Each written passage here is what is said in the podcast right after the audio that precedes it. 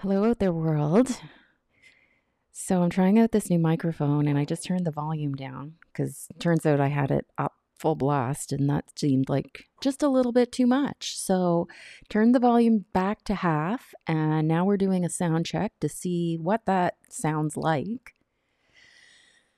Ah, I feel like I'm really on the cusp of something new and it feels exciting. It feels more exciting than it feels terrifying. And as I'm doing the sound check, I'm really thinking about the voice. Like, you know, there needs to be a flow and a melody to our voice.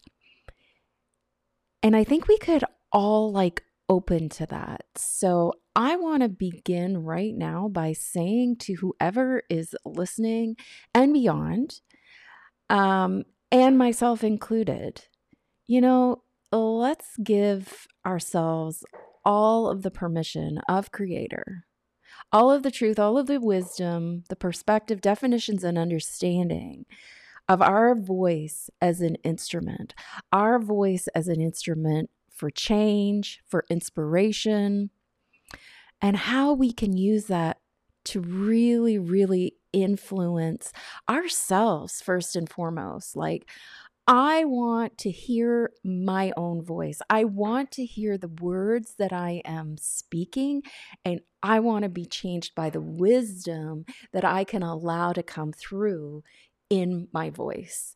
And know that at any time, I am and can be connected to something so much bigger and broader and deeper than this human without, you know, uh, I, I just want to also appreciate like the ability of this human to receive, to receive the voice, to receive the words. You know, the Bible says that in the beginning was the word.